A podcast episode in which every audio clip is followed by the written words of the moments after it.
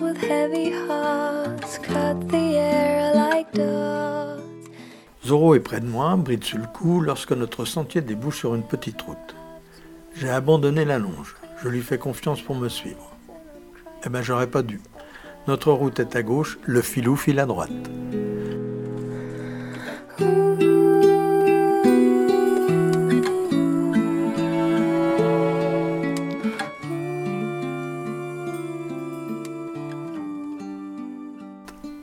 Je fais un mouvement brusque pour le rattraper, il prend peur et file au petit trou dans la mauvaise direction.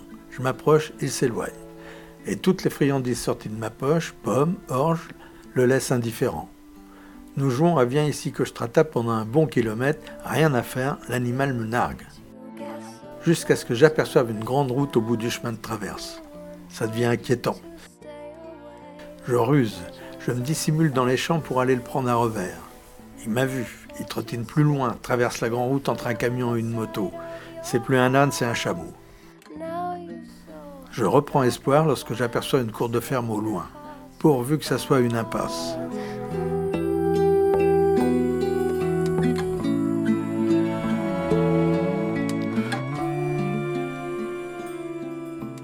Devant la maison dont les rideaux frémissent, je découvre Zorro, figé face à une dinde débonnaire. À mon grand étonnement, il se laisse approcher comme si de rien n'était.